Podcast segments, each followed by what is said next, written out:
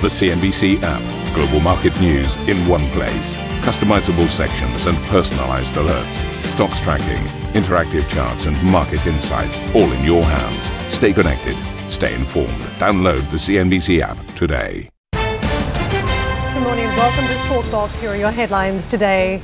Pfizer says its COVID vaccine provides protection against the Omicron variant, but warns that a third and possibly fourth dose may be required for the best outcome. The efficacy is very high, but there are treatments around. No, I'm optimistic. We have been preparing for that, and we are going to win this battle as well. UK Prime Minister Boris Johnson announces Plan B, reintroducing work-from-home guidance, mask-wearing and vaccine passes, as the government warns Omicron cases could hit 1 million this month.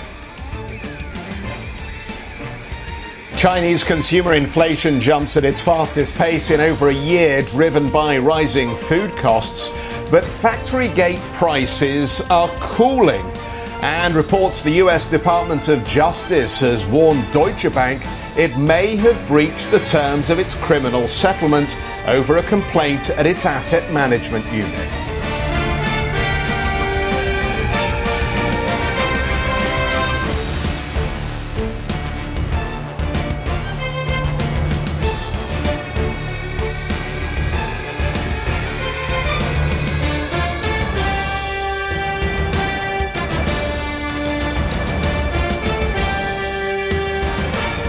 Pfizer and BioNTech have announced that a three-dose course of their COVID vaccine is able to neutralize the Omicron variant. The firm said that while two doses aren't as effective on their own, they may still be able to protect against severe disease. They will know later this month whether a booster dose is enough to fight the variant or if a new vaccine is required. Any new vaccine could be available by March, though Pfizer CEO Albert Bourla told CNBC in a first-on interview that a fourth dose could also be required. Well, President Biden welcomed the news. The Pfizer lab report came back saying that the expectation is that the existing vaccines protect against Omicron, but if you get the booster, you're really in good shape. And so that's very encouraging news. That's the lab report. That's the lab report. There's more study going on. But that's very, very encouraging. Let's get out to Juliana for more. Juliana, we've been waiting for information from scientists about the impact of Omicron on the various vaccines that have been administered. So we did get a piece of the information yesterday from Pfizer and BioNTech. That's right, Karen. And you'll remember that fateful Friday 2 weeks ago, right when we got news of the Omicron variant, Pfizer and BioNTech came out and said that we should have data 2 weeks from then, which brought us to yesterday. So we got some preliminary lab study results from Pfizer and BioNTech, and they were mixed. And I say mixed because when it comes to the two-dose series that people have been given so far, they did see a significant reduction in the production of neutralizing antibodies against the Omicron variant compared to earlier strains. The good news, though, that when people were given a third dose, a booster shot, those neutralizing antibodies were restored, and they saw a 25-fold increase in protection. So what can we take away from this? Well, in terms of severe disease, they still believe that a two-dose series will provide good protection, but this will be in large part due to the T-cell response of the body. When it comes to protecting against infection, though, Pfizer and BioNTech saying that these early studies suggest that a third dose is going to be needed. This puts a lot more pressure on governments to roll out booster programs, and also leaves an open question around what happens with those countries around the world that don't have access to third doses at this stage. Now, meanwhile, you mentioned, Karen, the Omicron variant specific vaccine that is in development. We heard from Pfizer and BioNTech yesterday that they have begun working on this vaccine. We already knew that, but what we heard yesterday is that they're on track to deliver this vaccine by March 2020. Take a listen to what the Pfizer CEO Albert Bourla had to say about this vaccine. We are getting enough conclusions to believe that if there is a need for an Omicron, which we are working, that should be a very good one. I think we should have a good chances if we need an Omicron vaccine to have it in March to be very, very effective, and that we will not lose any of our 4 billion annual capacity if we have to switch to an Omicron vaccine. At this point, it's not clear whether we will need a Omicron-specific vaccine or a multivalent vaccine, one that protects against various different forms of the virus. But one of the big questions that is going to linger on the back of these study results published yesterday is to what extent the immunity provided by even the third dose, to what extent that immunity wanes over time, like we've seen with the two doses. So that's where the fourth potential booster comes in, and one of the big question marks that will remain unanswered for some time. Pfizer and BioNTech said more study results are expected in the coming weeks. This, again, was just lab studies, very early stage, but overall a good sign that with the booster shots we are seeing protection preserved. Karen? Juliana, thank you very much for running us through the latest there. Let's get another voice. Danny Altman joins us, Professor of Immunology, Imperial College London. Danny, thank you very much for joining us again today. We've had some very encouraging information for market participants at this stage that vaccines do work at some point, and also that we've got programs rolling out in various places for booster shots. But what did you make of the information that Pfizer produced in combination with further restrictions announced in the UK yesterday? I think, you know, we are where we are, aren't we? So the Omicron data is enormously worrying, for example, you know, in the UK, in terms of this 2.5-day doubling time. And yet the immunology in some ways looks little worse than where we were with Delta, as in if you're an unvaccinated person or a two-dose vaccinated person who's waned, you've got essentially baseline protection, little protection against infection. If you're a person who gets boosted or has two doses plus prior infection, you're probably going to be in the safe protective zone. And that's looking true now in 3 different Omicron studies and in Delta studies.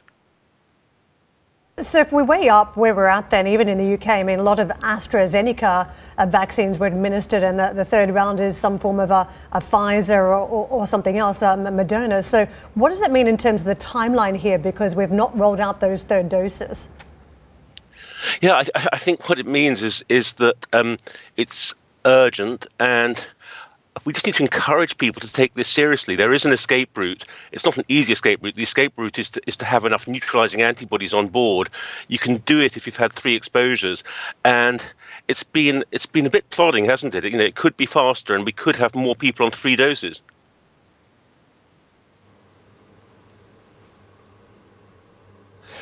Danny, let me jump in at this point. I'm very interested in the detection of Omicron. I keep hearing anecdotal cases of people who are taking PCR tests and get positives but get no lateral flow positive, or the other way round. And I'm wondering, are the tests, the diagnostic kits that we're currently using, good at recognising this new variant? Up to a point, yes, but as ever, it gets more complex and more challenging. So the simple answers are that on the whole, the lateral flow test holds up, and the PCR tests have become complicated, haven't they? Because on the one hand, one of the diagnostic features of Omicron was the dropout of this S band. But on the other hand, we now have some variants of Omicron that do have an S band, and not everything with a dropout is Omicron. So work that one out. It's got complex, and we need to rise to the occasion. So in our world, we're looking at a universe of financial markets that are now getting very excited because they believe that Omicron is not a significant threat to populations in the way that Delta was or Beta originally appeared to be. Are they drawing the right conclusion here? Can we safely say at this stage that even as we are working on vaccines and the immunological response, we shouldn't be too worried about the potency of this particular variant? Well, it's a state of kind of an ongoing plateau of worry, isn't it, about the whole thing? But data comes from many sources, doesn't it? It comes from the caseload and the strain on the health service and the number of hospitalizations and the number of deaths and the lab tests, and those are all coming through thick and fast, certainly by the new year, and then we build a picture. But I suppose where I stand is probably bad news, but not considerably worse than where we were before. So, Danny, what does that mean in terms of progress? Because we're getting to this point of living with the virus, resuming natural activities, including going out to bars, restaurants, leisure activities, going overseas, hopping on a plane when we wanted to for business or leisure. Do you think some of this has to change short term because of the information that's crossing? Well, short term, sure. As in the UK, I think most of us were very pleased to see those Plan B restrictions finally coming in yesterday. But for me, the medium to long term view is that we still have astoundingly good vaccines that are essentially going to hold up if we use them right and share them right. And that is our escape route, and we will escape. When it comes to sharing, though, you mentioned, sharing these vaccines correctly. We've already got vaccine inequity taking place around the world. I mean, parts of the developing world that do not have access to first, second doses, let alone a third at this point. And we're talking about waning immunity and potential need for a fourth dose for a lot of developed countries. Does that set the scene that we're going to be in this sort of situation for longer, where the world doesn't have adequate vaccines? Well, I didn't know how to say it loudly enough and clearly enough to try and get it taken seriously, that I don't think we do have a shortfall if we use them properly. So in other words, if we share them out rather than stockpiling them and then throwing them away unused. And that's not an act of altruism. That's an act of, if you like, of self-interest, because as long as we have parts of the world for the virus to spread and new variants to come from, we're never, ever going to get out of this. And Danny, I've heard an argument that part of the reason that we need to get on top of this variant is that it has the potential to create further variants with more complex protein structures. Is that a reasonable argument as to why we actually need to get tough on Omicron and increase the restrictions on its transmission?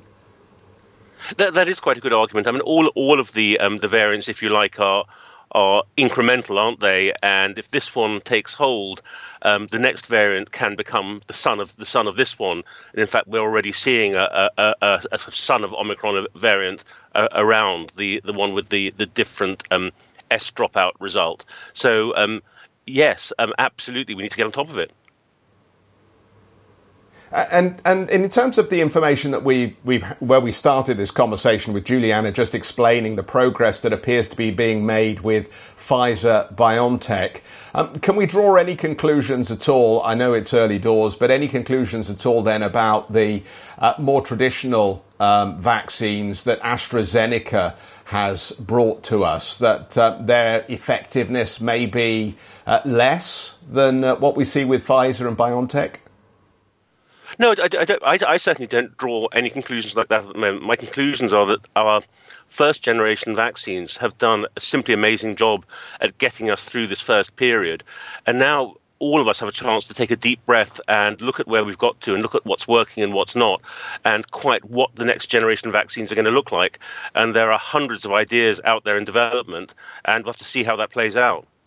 Danny, I also want to ask your thoughts on the situation in Japan, because a lot of people are sitting back saying, have we got a case in Japan where the coronavirus has managed to short-circuit itself, that you've seen wide circulation of it and it's mutated and that's it. So we've had a successful turn of events around coronavirus. How are you interpreting the facts that have been coming through from Japan?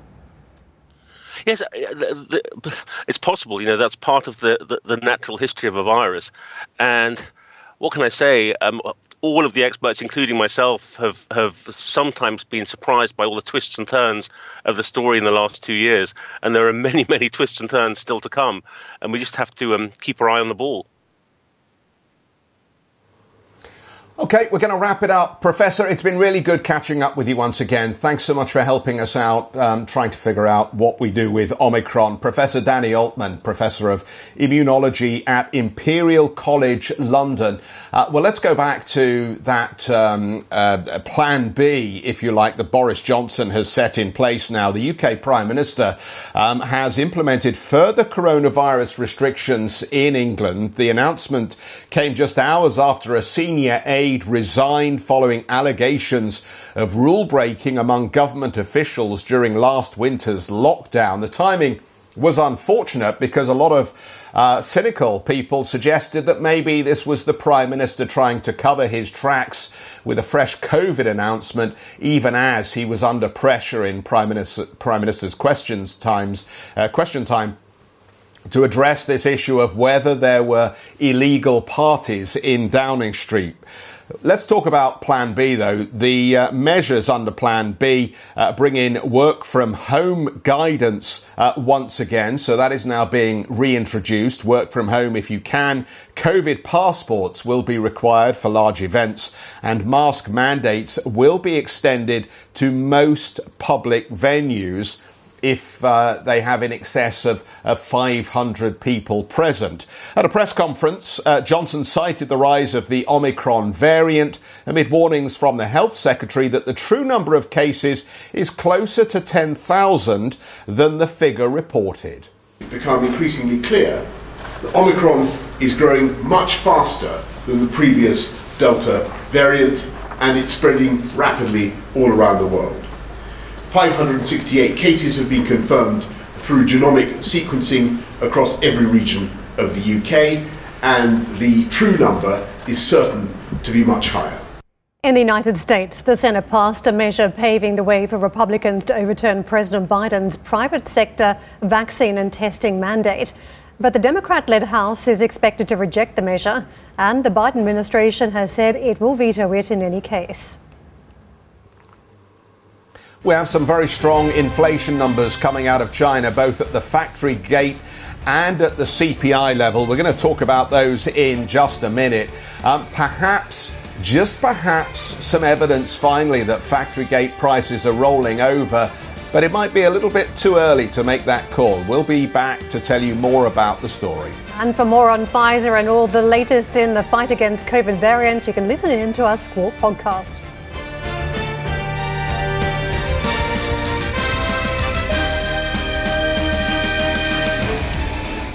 Ambition to me is about doing better. I think ambition creates a pathway. The best advice I can give someone starting off a career is don't have a career, have lots of careers, try loads of different things. Talk to people and put your ambition out there. I don't feel that I've hit peak ambition because it's a learning journey. CNBC is where ambition meets opportunity. What does living ambitiously mean to you? Hear it from our CNBC anchors, reporters and global business leaders on CNBC.com.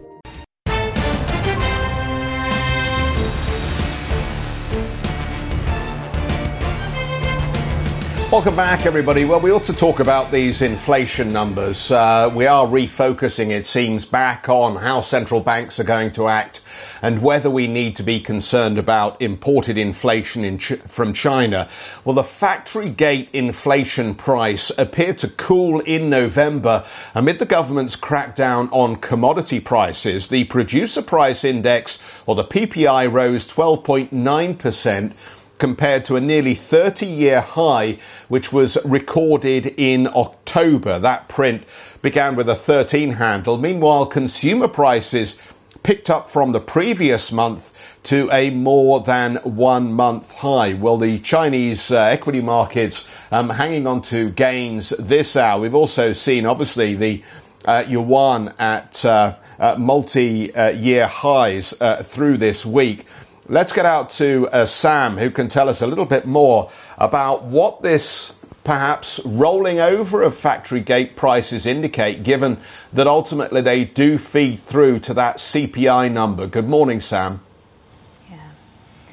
Good morning to you, Jeff. Well, perhaps this is a sign that inflation has peaked, but economists are saying that it's perhaps a little bit too early to tell because those producer prices do remain elevated, certainly signalling continued upstream price pressure on those factories. But as you say, we have seen a degree of moderation now, particularly when it came to the year-on-year number, and that was largely as the energy crunch and also some of those high raw material costs did start to ease, largely off the back of a big government intervention campaign. Of course, China has been ramping up coal production to try to stabilise those coal prices. Right now, I can see they're trading at around 670 yuan per tonne compared to that nearly 2,000 yuan per tonne we did see at those record high prices in the middle of October. Certainly, officials have said that those easing energy prices have led to a drop of prices elsewhere when it comes to steel and aluminium. So that's largely what factored into that factory inflation that we got today. Of course, Beijing has been trying to rein in these unreasonable price hikes, that's what they're calling them, to prevent any pass-through to the Chinese consumer. And that still seems to be working because so far the sticker shock is still limited. Those consumer prices coming in at 2.3% higher. That is still a noticeable lift from October's 1.5%, but still, as I say, limited pass-through from the PPI to the CPI. Now, that pickup was largely down to a jump in food inflation. That rose 1.6%.